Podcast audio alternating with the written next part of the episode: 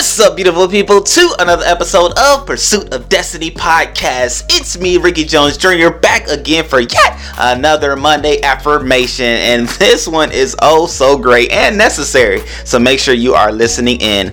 It goes like this I release anything in my life that does not serve who I was created to be. I let go of unhealthy attachments that distract me from my purpose. From this day forward, I attract opportunities and relationships that are good for my life. Ho, ho, Oh, great people. So, you know, with the affirmation like that, this week's discussion is going to be amazing. So, make sure you tap in Tuesdays and Thursdays at 7 a.m. See you there. Peace.